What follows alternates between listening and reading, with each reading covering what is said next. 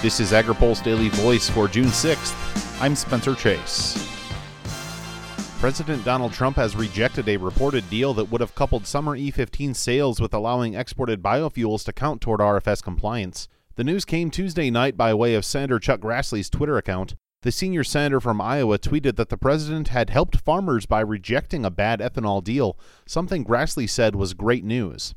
Earlier in the day, Grassley told reporters that allowing exports to generate renewable identification numbers for RFS compliance would cause trade issues. So that could open up a whole bunch of retaliation from trading partners, and Canada would be a natural one to bring it. But this policy also, in other words, the policy of attaching RINs to exports, detracts from the real purpose of RFS in the first place because it was designed and intended to be a domestic energy policy, not an export policy.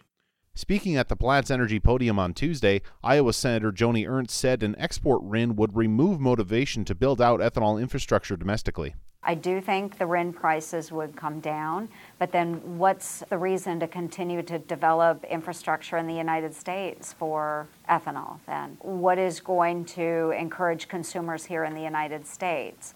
If the refineries think that they can simply export all of the ethanol and not have to develop here in the United States, oh, people here in the United States don't need to, you mm-hmm. know, consume ethanol. We'll just send it all overseas. Ernst said on Twitter that Trump assured her he wouldn't sign a deal that's bad for farmers. EPA Administrator Scott Pruitt had pledged in a letter to Ernst last fall that the agency would not pursue an export RIN. The idea came back up through a series of White House meetings on the RFS and faced serious opposition from the biofuel sector.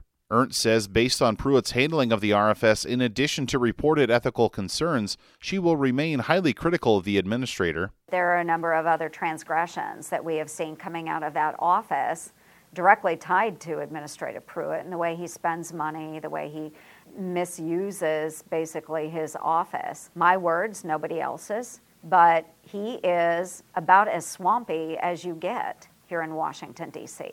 And if the president wants to drain the swamp, he needs to take a, a look at his own cabinet. Trump's rejection of the deal sends the administration back to the drawing board in an effort to find a solution to the oil and biofuel stalemate. Reporting for AgriPulse, I'm Spencer Chase.